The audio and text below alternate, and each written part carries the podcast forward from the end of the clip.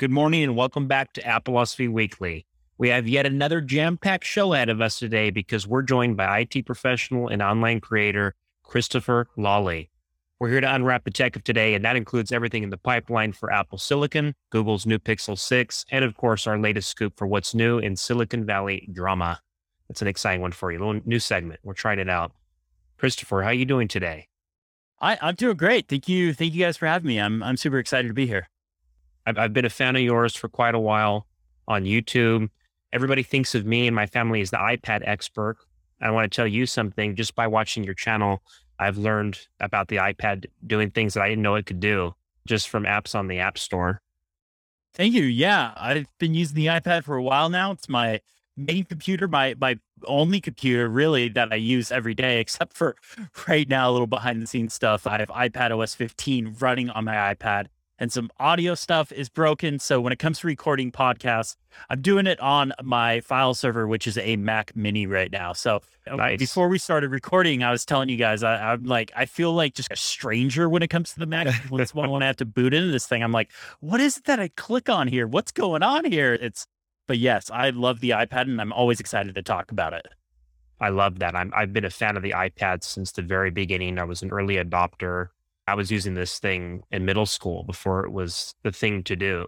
Pages, numbers, keynote, doing everything through the iPad. I built my built my flashcards through there. I would mind map different things in MindNode. And and and so I've been really big on the iPad. For a long time, I was just like you. I never touched a Mac. I dealt with a Mac maybe once or twice a week. And I only just recently began falling in love with the Mac again because I purchased a new iMac, Blue iMac. So I'm really thrilled with that. And I'm really leveraging some of the pro apps and those capabilities. They didn't come to the iPad this year, so I had no choice. I had to buy an iMac. Slightly disagree there. Uh, There's always LumaFusion. And I would I would also say Swift Playgrounds is getting an update too. And this would I would say be Apple's first pro app for the iPad. Mm-hmm. You're now going to be able to write apps from start to finish using your iPad and the Swift Playgrounds app. So I think that is Apple's true first pro app for the yeah. iPad from Apple. But there's also a ton of third party pro apps as well. And that's why I say that sarcastically. For a long time, I was using things like LumaFusion, yeah. which is a very robust app, Affinity Photo. These are things that rival and in some areas do better than what Photoshop and Final Cut Pro can do.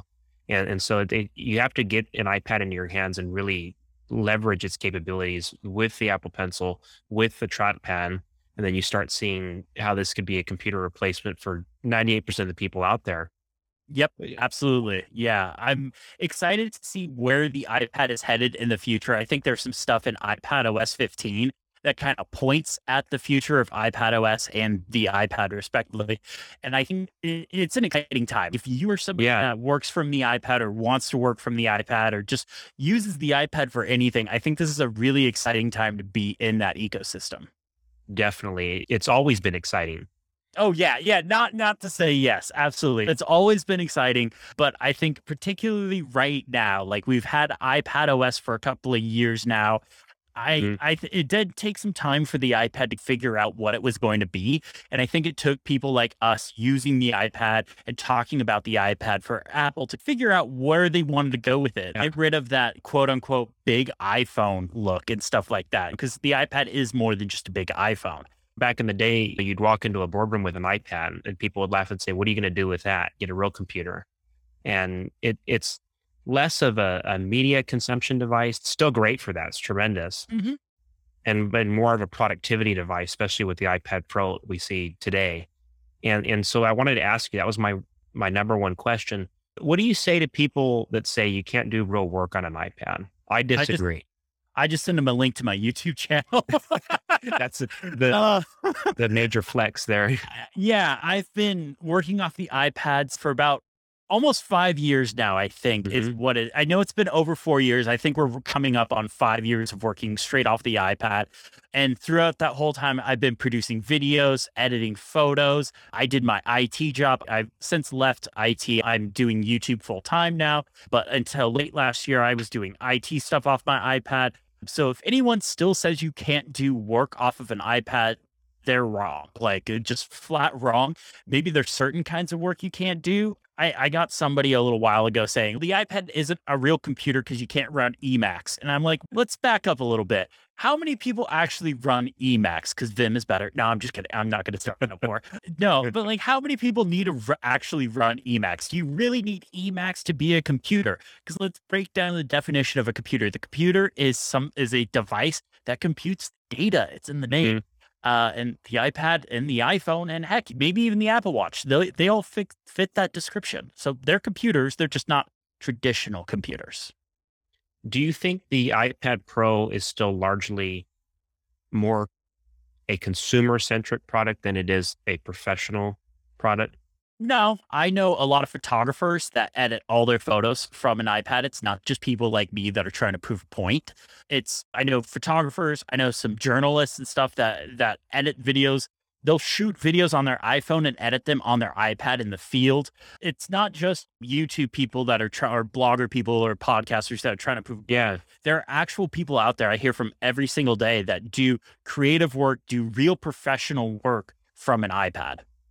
And and I love that you demonstrate all this on your channel because this is something that that I've been telling people for years. You can do real work on this. I remember back in 2015 when the very first iPad Pro came out, the 12.9 inch. The number one thing that you saw was all these videos showing proof of concept. Oh, oh, you could edit this way. You could edit a video this way, but you wouldn't want to. Just buy a Mac. And that was the rhetoric you heard over and over. But eh, now we're seeing things like plugins for LumaFusion. We're seeing all these different kinds of downloadable brush tools and font installation tools for for Affinity Photo, for Pixelmator Pro. And I, I think it's like you said, it's a very fast paced and exciting ecosystem to be involved in. And when you look at things like the latest M1 iPad Pro, it's packing things like Thunderbolt for better data transfer. It's packing this mini LED Pro Display XDR, which is huge. This is probably the best dis- display that anyone's ever seen when they pick this thing up for the first time. You have directors in Hollywood comparing this iPad screen to a $43,000 reference monitor that they're using out in the field. And think about the fact that that's in, for lack of a better word, a consumer product. Yeah, absolutely. The new iPad Pro is incredibly impressive. I'm working on my three month review of it right now just like putting all my thoughts. I feel like three months is a good amount of time that that like you can you've had it long enough that you can really just like put a lot of thought into it. And the like you mentioned, so the Thunderbolt port that enabled me to start to move away from my Mac Mini. I have a Mac Mini here; it's acted as my file server for a while now and I had Thunderbolt drive plugged into it that I was using for archive storage and just a bunch of other little things. Because the iPad now has Thunderbolt in it, I can plug a Thunderbolt 4 hub into it. And instead of having that archive drive plugged into my Mac Mini, I just plug it right into my iPad. It just drag and drop stuff there. I don't have to worry about It's so easy. Any- yeah. I don't have to worry about SMB anymore. It's fantastic. The display is beautiful. I color grade a lot of my footage. I shoot in log for those that don't know. It's a flat profile that's washed out. It, it yeah. like there's no color essentially. And the reason why you would do this is you get better control over your colors in the in post. process. Exactly. So when I'm editing video I, and going in and color grading that footage, having a better display only makes my work better. Yeah. And then the M1 chip, the M1 chip is just fast. That's not a surprise. Everyone knew that. I'm incredibly excited to have that in my daily computer. And it's really just helped with export times and all sorts of different things.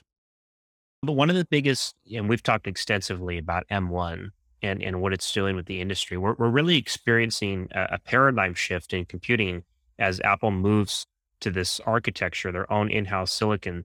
They've talked for so long about uh, this concept of in order to make good products, we have to control the whole widget. That is, mm-hmm. we control the process from top to bottom. We have our own silicon working with our own software and our own hardware. I guess silicon would fall under hardware. But yeah, the concept is controlling the whole widget. And when you do that from the top down, you can really create some deeply integrated uh, technology that really leverages the capability of what these machines can do. You, you look at things like the MacBook Air, it has no fan now, it doesn't need one. And maybe its sustained performance isn't as great as the MacBook Pro with M1 for video editing, things like that. But the MacBook Air is very much a baseline consumer laptop and so for people that are going to push the limits of what a MacBook Air can do, it's more than enough power. And, and it'll surprise you in areas where uh, a MacBook Air used to chug along, it's really smashing the benchmark. Mm-hmm. Yeah. Yeah, it's pretty interesting. I I haven't used any of the M1 laptops yet, but the Mac Mini I do have is one of the, is the M1 Mac Mini. I got it just because it was was the hot thing. I was like, I should probably have one of these to talk about, and then I never ended up making that many videos about it. I think I've only made like three Mac videos on my channel out of 200 videos. So there's not that much Mac content there, but they're incredibly impressive. I'm curious to see what's going to be next in that pipeline because now we're in a pace since the stuff that is being put in the Mac, it's also the silicon, the the chips that are being put in the Mac, they're also going to benefit the iPad, just like how the iPad yes. chips and everything Apple's learned from making those chips for the iPad and the iPhone has been benefited the M1 Macs. So it's not a versus mode. I see a lot of people go, "Oh, it's the MacBook versus the iPad, and which one's better?" It's not. They they run in tandem use the one that you want to use, the one that yes. works for you. For me, that's the iPad. For other people, that's the Mac. That's fine. I don't begrudge anyone. It's it's okay. Yeah. I don't care. The only people I begrudge are people that would want to use Windows computers. I've been BT for ten years. Don't use a Windows computer. I'm kidding. If you want to use a Windows computer, I don't care. But no, I we will. I I think it's there. There's a there. There's an interesting future coming, and seeing how these chips grow, I'm really yeah. excited about it. I'm not much of a rumor person. I don't keep up on a lot of rumors. If I see something, I'll look into it, but I don't go seeking out rumors and stuff like that. But the stuff that I've seen and heard about the next generation of the M series chips, I'm pretty excited. And speaking of that, we have a lot to talk about regarding M1. The next version of M1 is supposed to be a graphics caked version, graphics boosted version called X. That's just what we're dubbing it. Mark Gurman of Bloomberg, he had a huge report on this earlier this week, and he was talking about the new 14 and 16 inch MacBook Pros. He says those are on track for this year.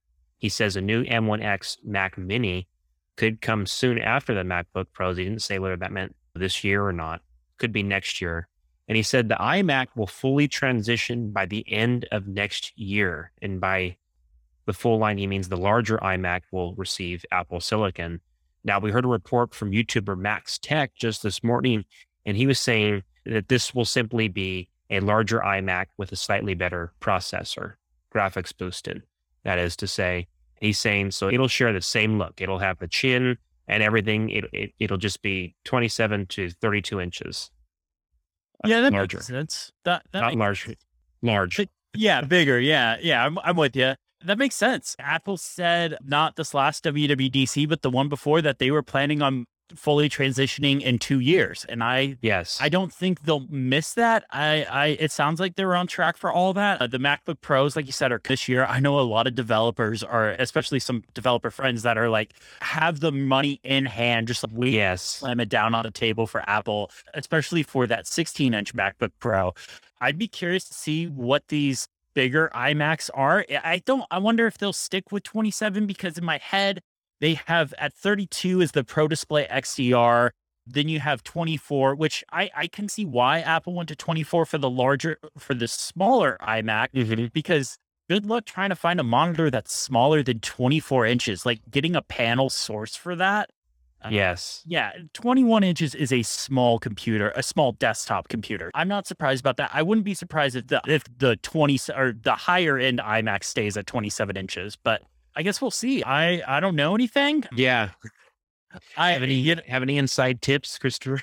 not about Macs. Uh, that's for sure. Nobody tells me anything about Macs, but no, I I'm excited to see what these do. I really want to see Apple bring back colors. Like I know they're doing that with the iMac. Yes, she got a blue one. I saw that in the Apple Store a couple of weeks ago when I got the MagSafe battery. It looks nice.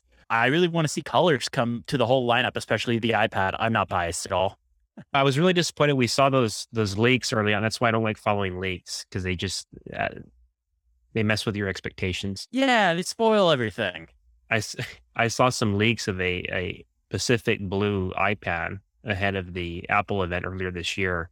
And I was like, I can't wait for an M1 iPad with a blue color. And then it never, never came out, never materialized. So I was, I would yeah. totally go for that. I hope they bring back the gold at least, don't you? I think the gold would be great. In 2018, I was like, okay, I'm going to go gold because I had always done mm-hmm black. Like ever since space gray had been an option, I had always gone space gray. And I was like, okay, I'm tired of space gray. I'm like, no space gray devices are allowed in my house anymore.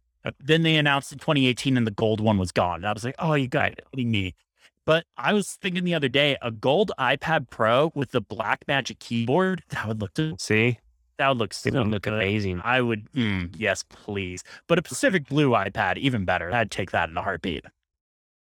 So sleek. I'm hoping I cross my fingers for it. What I want is the return, and I know it was controversial because it, it scuffed pretty badly. But now we have those aluminum silicate uh, coatings. Is the slate iPhone 5. Remember that color? Oh yeah. Oh. That was the iPhone 5 was a good one. See, I love my iPhone. I have the Pacific Blue iPhone 12 Pro, Ooh. and this is my favorite looking I- iPhone ever. Like I Ever? ver- ever. Period. Ever done. This is the best looking iPhone out there. Um, I just I'm a little worried blue is going to go away because you know they do the they cycle out a color every year or something Yeah. like that, and I'm I'm a little worried blue's going to go away. I'm like, take space gray. Space gray I'm is just, boring. I'm just hoping they keep the gold. The gold is nice. I always get a little mixed up. Every year I'm going to go for the gold. Then that's when they'll do a little more like rose gold or something like that, which yeah. I'm not a fan of. I'm not. The I blush like. gold. Yeah, I like. I really like the gold color, but the, when they go a little rose goldish, I'm not a big fan of it. Mostly because like it it changes its look depending on the lighting situation. Mhm. Sometimes it can look bronze. Other times it can look a little more pink. So I, I like something that can be a little more stable because I film my devices a lot and I don't want something that's like sh- the shifting its color almost. Yeah. Not I, that I it's like doing that, but just like in the different lighting, it looks. I like that. that last year, both for the Apple Watch and the iPhone, they returned to that that classic gold look, the yellow Yeah. gold. Yeah, exactly. Yep, one hundred percent. But let's get more into Apple Silicon. The large Mac Pro is supposed to have one more Intel refresh, according to Mark Gurman of Bloomberg. He says this refresh will occur next year with the Ice Lake Xeon W3300 CPUs from Intel. What do you think about this? There's been a lot of rumblings about a a small Mac Pro. Yeah, this is one of the rumors I've paid attention to because I, I really like the Mac Pro as a computer because of its modular design, swapping out Mhm. GPUs, the uh, MPX module, all that stuff. Really interesting to me. If I did still work from a Mac, I would definitely own a Mac Pro just because that's my kind of nerdery is is swapping around hardware and stuff Yeah. like that. Um, I it doesn't surprise me at all. I know the kinds of people that use Mac Pros, especially like video people and a lot of machine learning people and stuff like that, Yes. have applications that are Intel based that are going to run just better on Intel CPUs for now until they get ported over. So this one doesn't surprise me. I imagine the Intel Mac, I'm sorry, the Intel Mac Pro will probably be one of the longest running Macs in this generation. I could see the the like the MacBook Air, I think already like you can't get an Intel MacBook Air, but it's the Intel MacBook 13 inch MacBook Pro. I could see that going away before before the Mac Pro, just because the kinds of people that need it will probably want to stay on Intel for a few years. So it doesn't surprise me at all. I I I, I don't know anything about these particular chips. Ever since I left IT, I've stopped paying attention to what Xeon like what Xeons are getting and Thank God, right? their updates. Yeah. That is a confusing chipset if you want to pay attention to a chipset. So I, I'm not entirely sure what's in these that makes them better, but I'm I'm sure there's something that's better about them. Better, faster, stronger. Yeah, exactly. uh, the the Mac Pro actually received uh, a couple updates earlier this week. You can now pick up a Mac Pro with two Radeon Pro W6800 Duos, uh, 64 gigabyte GD, GDD R6 memory. That's a tongue twister. Huh. Yeah. Yeah, those are fast graphics cards. Maybe if you paint flames on them, they'll go even faster. I, that's how physics works. But no, I good for Apple for still updating the Mac Pro and not just being like, okay, we're moving Apple Silicon. That thing is garbage now.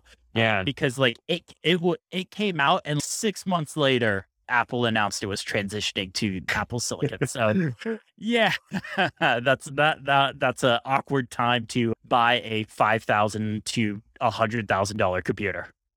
Yeah, and these Radeon Pro W6800 MPX modules, they're supposed to deliver theoretically 23% faster performance in DaVinci Resolve and 84% faster performance in Octane X. So we, we know the mileage is going to vary here. Jake Kroll over on Twitter was providing a look at some of these theoretical benchmarks and what we can expect from the Mac Pro. It's really impressive. Yeah. Yeah, it, it sounds impressive. I would let me swap out the GPU on my iPad Pro and put it into one of these guys. I'm kidding. I know it's not possible. Unless you want a hot plate. that thing would melt. you ever watched aluminum melt right in front of you? right now, today, it's going to be 105 here. So I feel like Ooh. I'm melting. So yeah. 102 here. Ooh, nice. Watch, yeah. So. Yeah. A few weeks ago, we hit 115 and know, I felt like I was inside a Mac Pro.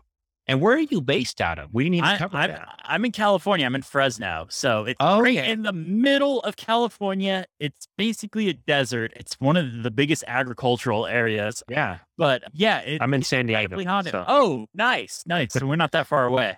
It's just yeah. very humid.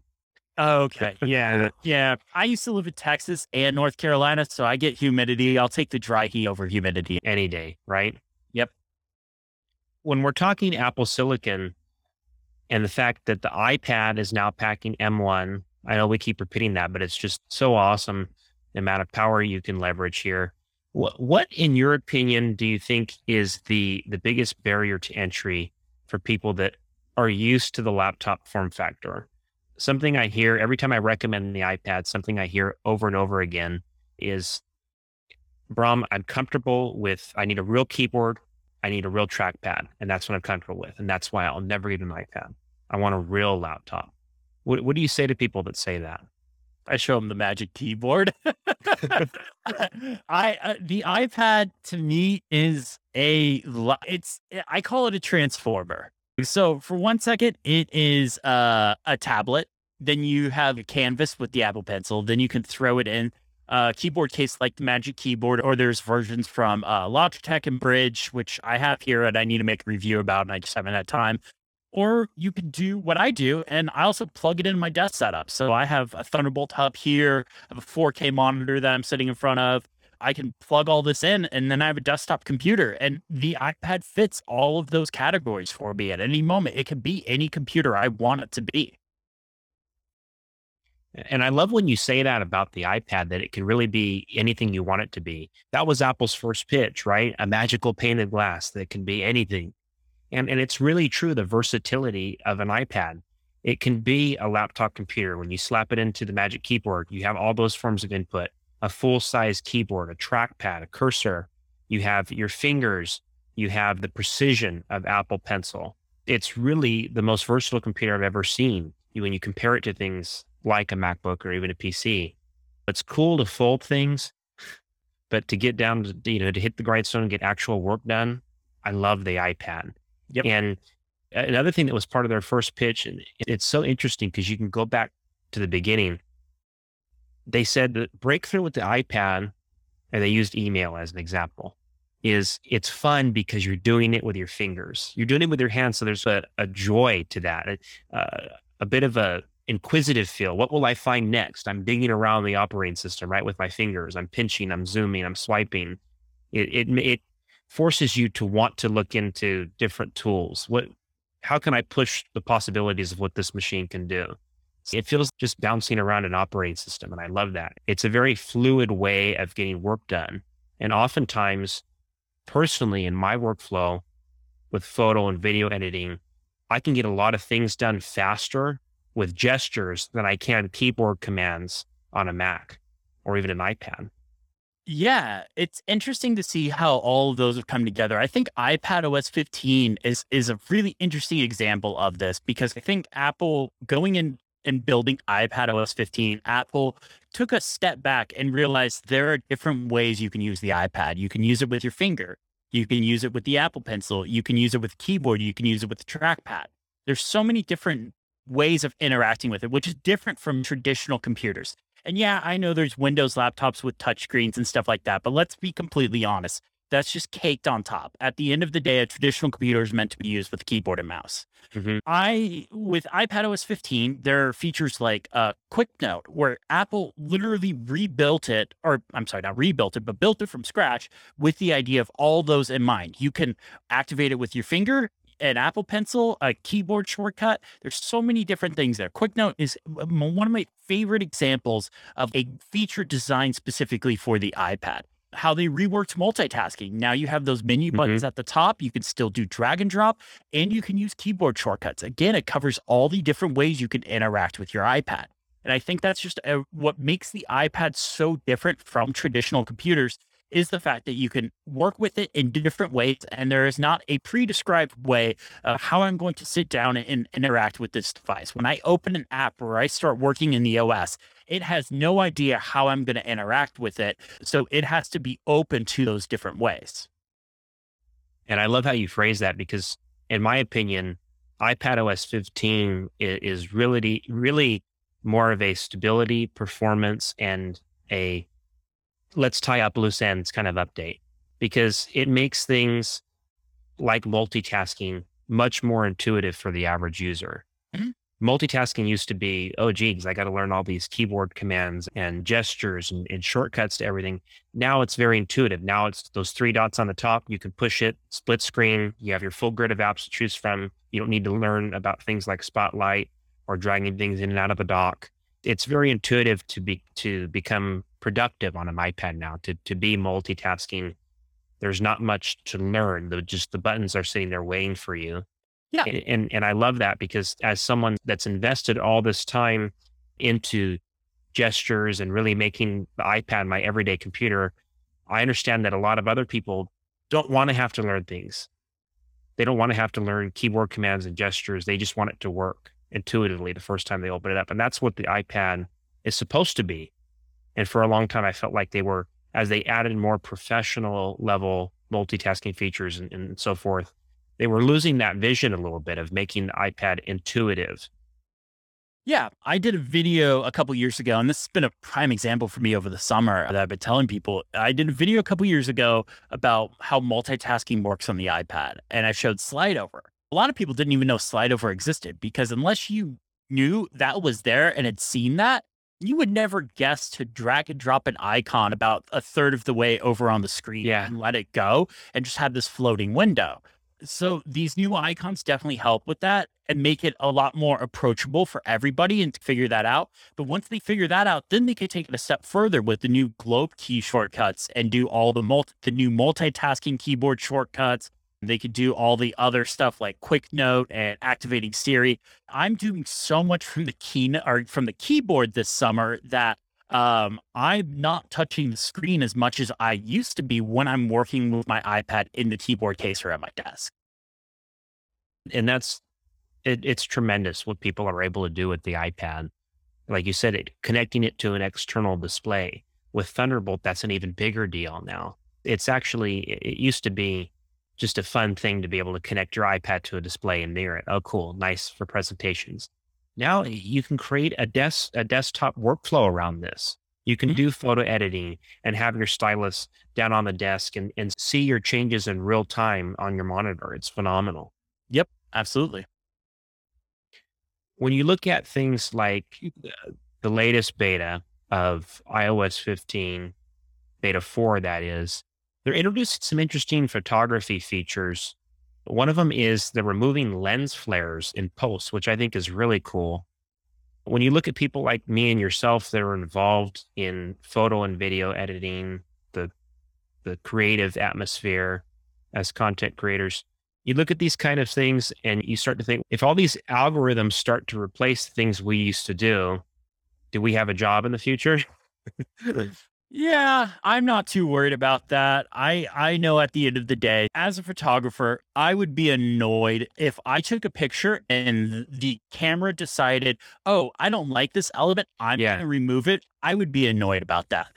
But for most people that are using the iOS camera app, that's fantastic for them. They don't know how to get rid of lens flares and stuff like that.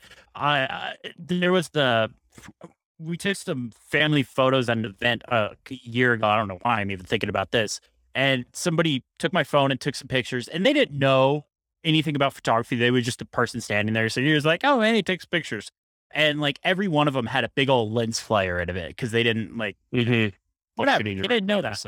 So that's great that they're getting rid of that. Fantastic for those people. I would be annoyed as a photographer. Um, but I don't at the but like you were saying, algorithms, I don't think like I'm not worried an AI is gonna come along and start making my YouTube videos because an AI can't have the at least right now, can't have the kinds of opinions and stuff that I put into stuff. Same thing with photography. Yeah, Pixelmator Photo, great example Mhm. you can have an AI completely edit your photo. I have never once had the AI get the photo to the way I would edit it. And that's the thing. There's there's no when it comes to AI tools, there's no creative selection. Yeah, It's just a predetermined configuration for what it thinks most people would think is nice.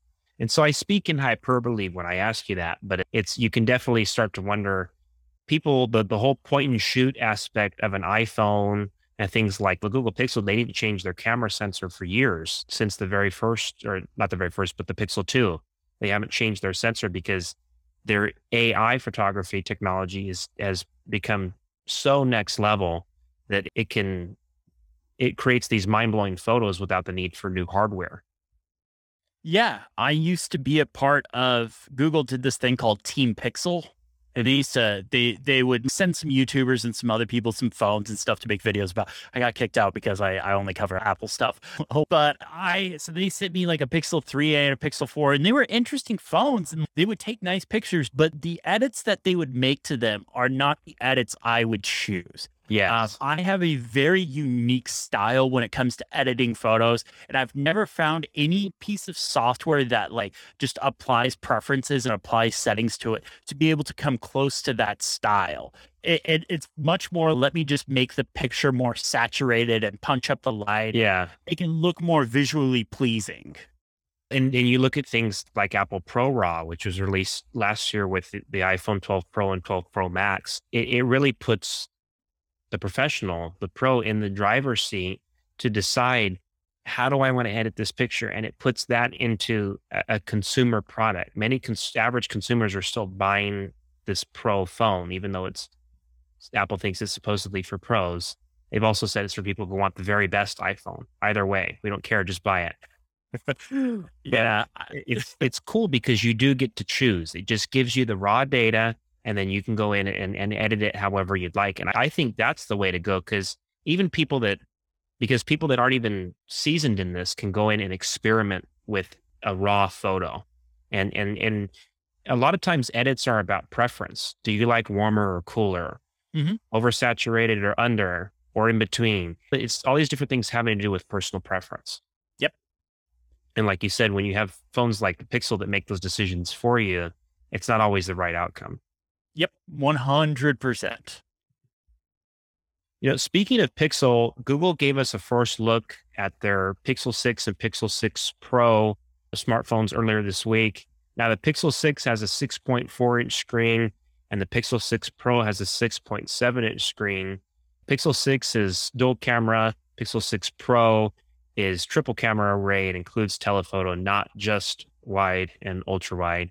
It has four times optical zoom capabilities. But the biggest thing, and since we're talking about silicon, this is really hot right now, is Google's new in house chip. It's called the Tensor chip.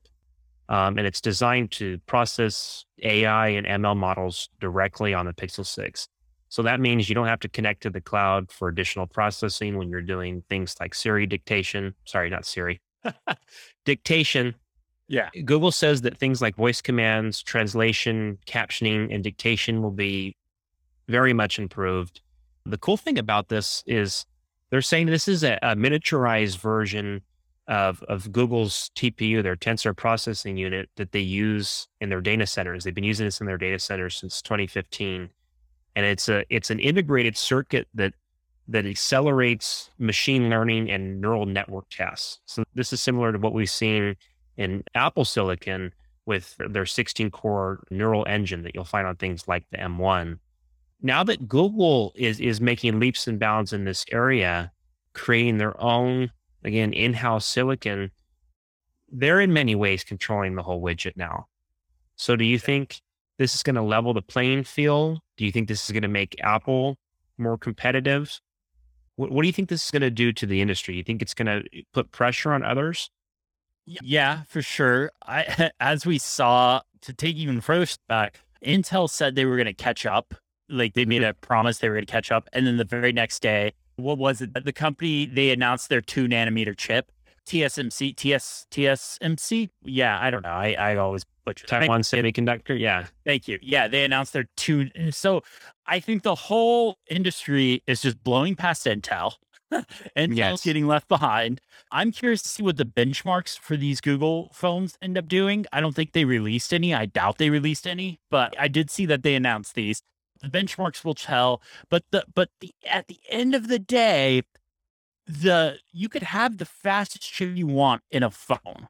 But if you don't have the apps to do anything with that, and what I mean is not like a, a, a camera app, but a video editing app, a professional photography editing app, audio apps, Photoshop apps, stuff mm-hmm. like that. If you don't have that, and they also don't have a tablet either. Google said yes. done with tablets. They're they're yes. relying on the Chromebooks now okay, are they going to put these chips in their Chromebooks? Will the Chromebooks be getting video editing stuff? Because I, I know Chromebooks are great at web stuff and they can run some Android apps now, but can I edit video on that? Can I move my professional workflow over to that? Because on the iPad, I could do all that stuff.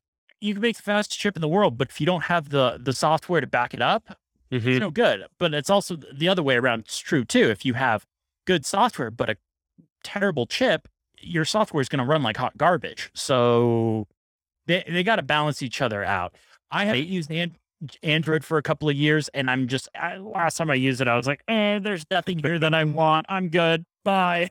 and, and that's really that's really the secret sauce. There is it's all in the ecosystem, and and I and we, we all like saying that, especially when it comes to Apple and their quote unquote walled garden. I say the walled garden is looking more beautiful every day. That's just my opinion, but it really boils down to eh, how robust is your ecosystem? How stable is it?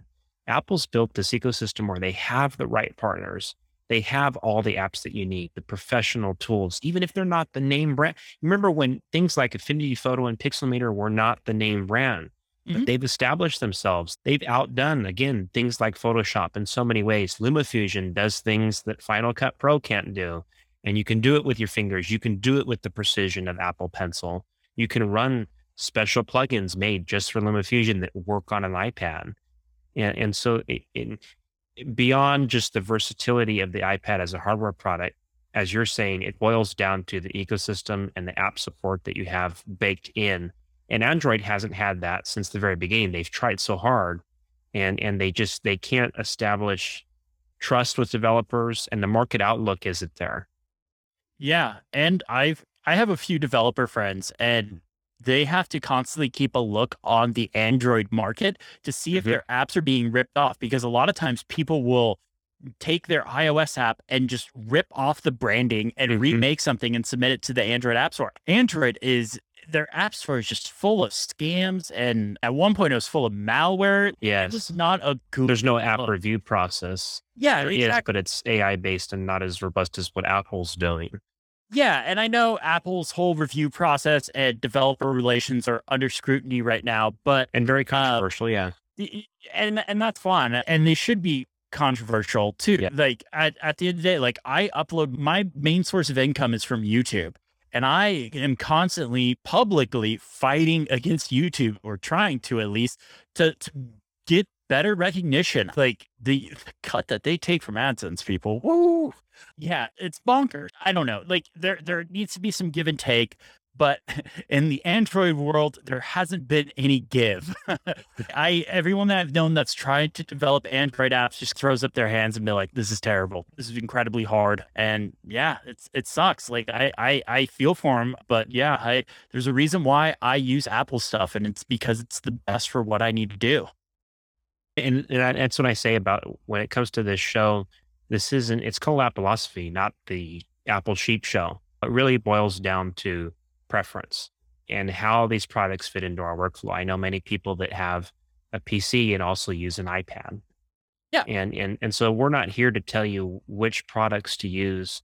We're trying to look at the facts and and talk about our we're trying to we're trying to look at the facts and and really paint a full picture for everybody here. Yeah, absolutely. Like I was saying earlier, I use the computer that you like that that brings you joy. It, it, Mhm. it- at the end of the day, I like sitting down in front of my iPad and working and getting my work done. And it- it is a fun computer for me because of what's on there. Shortcuts, LumaFusion, all these different applications that live there and how they work on that device. Um, I if the iPad didn't exist, I'd be happy on a Mac. I wouldn't be upset. The Mac is still a great computer, but as for somebody like me, one of the reasons why I originally even went to the iPad is I have ADHD. I have really hard time focusing. Me too.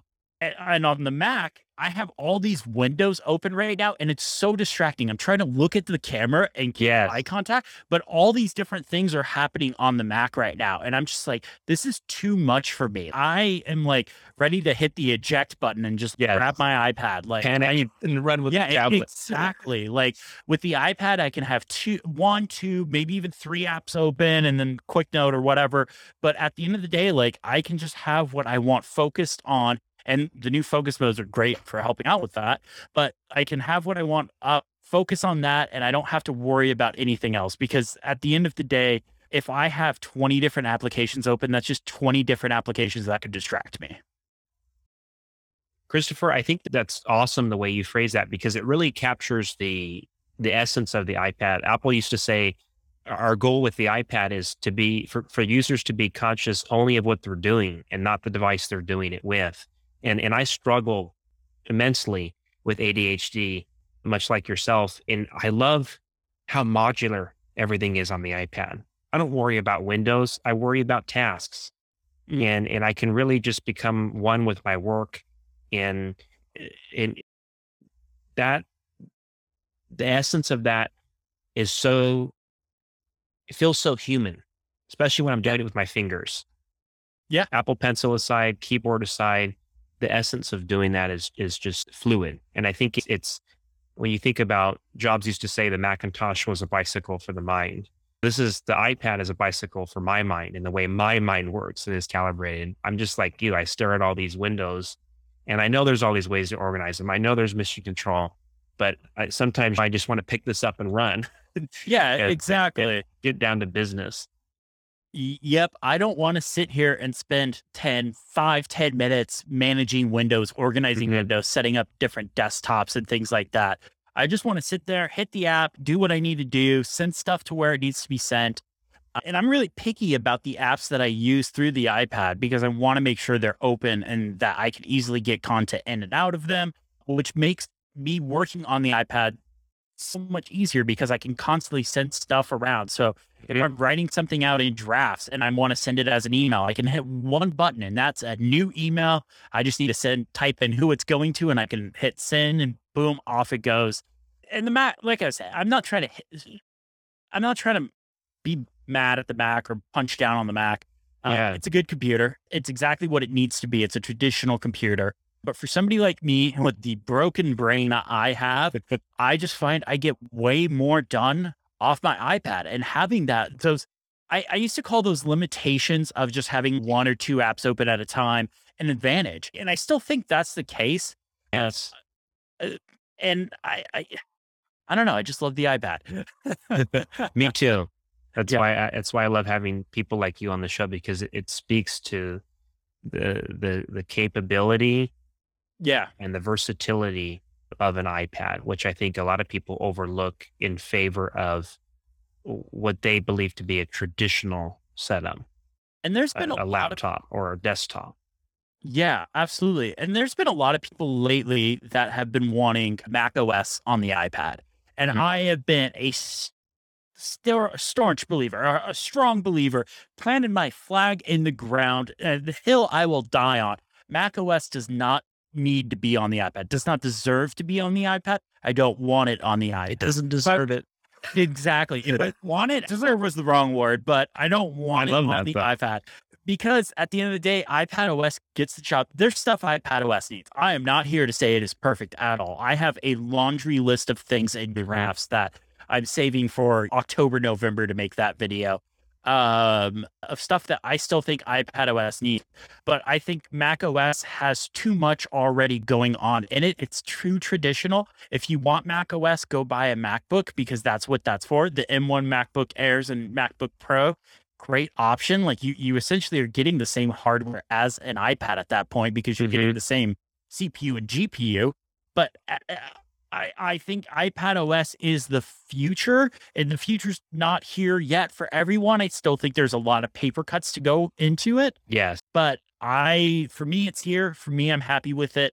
Even if I didn't have a YouTube channel where I talked about making videos about, or where I talked about working from the iPad and stuff like that, I'd still work from the iPad. I, I used to have an IT job. I could have had a MacBook. I could have had a PC. I could have had anything I wanted, but I, I worked from my iPad. That was still the computer I used. So yeah, I, I, I no Mac OS on the iPad, but there's plenty of things iPad OS needs. Thank you. You're one of the first people on this show to say that. You really? It means yeah. the world to me, Chris. yeah, no, I'm a firm believer that macOS does not, and I think Apple knows this too. Like, I, I don't think, I do not, I maybe a conversation has happened, but I don't think it's probably gone past that conversation. I do not, uh, I don't know. If if macOS came to the iPad, I would be very upset. me too. As we wrap up today's show, Chris, we got to cover this week in Valley drama. And, and this week it's about Elon Musk and Tim Cook. Why? Because it's always about Elon Musk and, and his beef with Tim Cook for some reason. But they haven't even made the car yet, Elon. What are you, why are you picking fights? this comes from a, a, a report that the LA Times published about a new book called Power Play. It's called Power Play Tesla, Elon Musk, and the Bet of the Century. That's what the book is called. And it's written by journalist Tim Higgins of the Wall Street Journal. According to the story, this is what happened. So, inside Tesla, this is back in the day, the company was struggling with the Model X. I'm sure a lot of people know about this story. According to people involved at the internal level, that's a weird way to phrase it, the internal level, those involved, where the sausage gets made. They were hoping for a white knight to save the day. That white knight could be Apple. That was one of the companies that they were looking at. Tim Cook had an idea back in the day, back in 2016, to buy Tesla. Elon Musk was not interested. He was interested. Elon Musk was interested, but on one condition. He told Tim Cook, I'm CEO. Cook thought he meant staying CEO of Tesla. And Elon Musk replied, No, I meant Apple CEO. Tim Cook reportedly says, F you, and hangs up the phone. I can't picture Tim Cook cussing. Can you?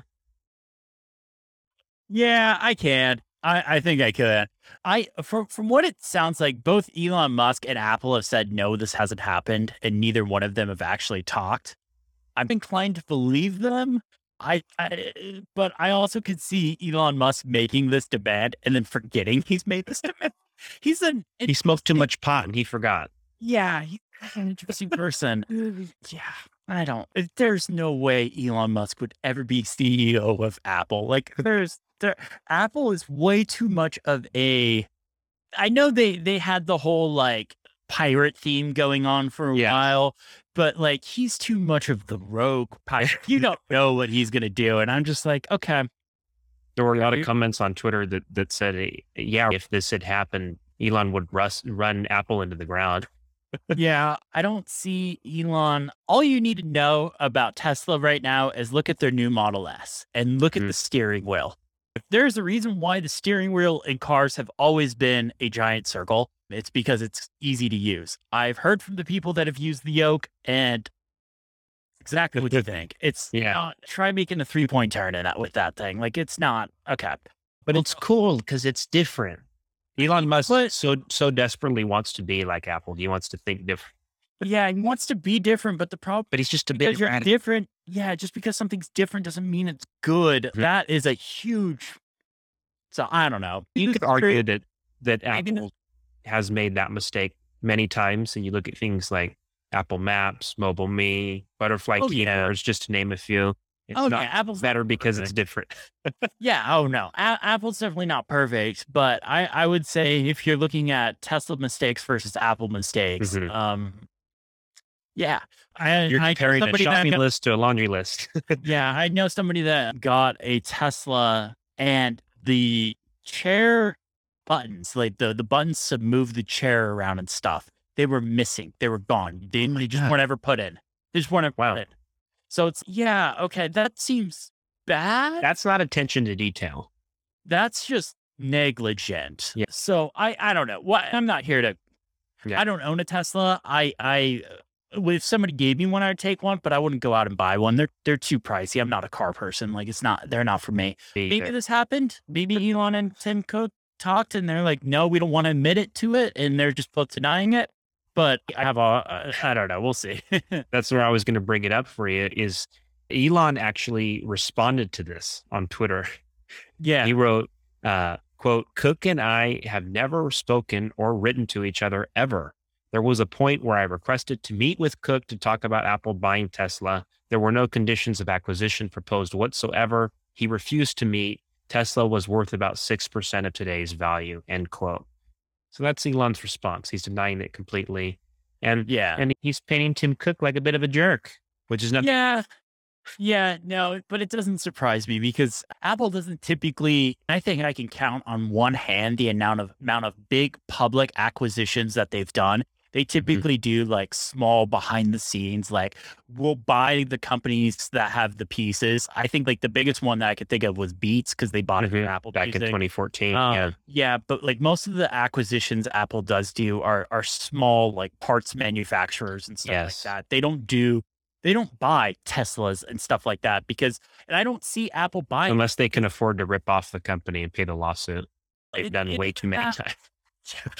on top of that, but if you buy Tesla, like you're getting a lot of overhead. You're getting all the salespeople, all the manufacturing, all this other Yeah. stuff that I don't think Apple like I, I we all know Apple's working on a car, but I don't Are they? It, I'm assuming they are. Everyone's Worst secret It- it- yeah, it's like the worst. What's this? Yeah, so it doesn't surprise me. They're they're working on a car, but I don't see Apple uh, buying a car manufacturer like Tesla right off the bat. Like they're gonna see what their tech can do in a car before they even commit to building it. They've been trying to build a car for uh, what since 2015 or something now. Like it's been a while that they've been trying. And I know it's an off and on thing, but we'll see what ends up happening. I don't know if this happened or not. It'd be funny if it did. I definitely could see Tim Cook saying "f off" and uh, hang up the phone. I would. He he wouldn't say f off. He'd say, you know what, Elon, f off, Yeah, I because we don't need you working on our products.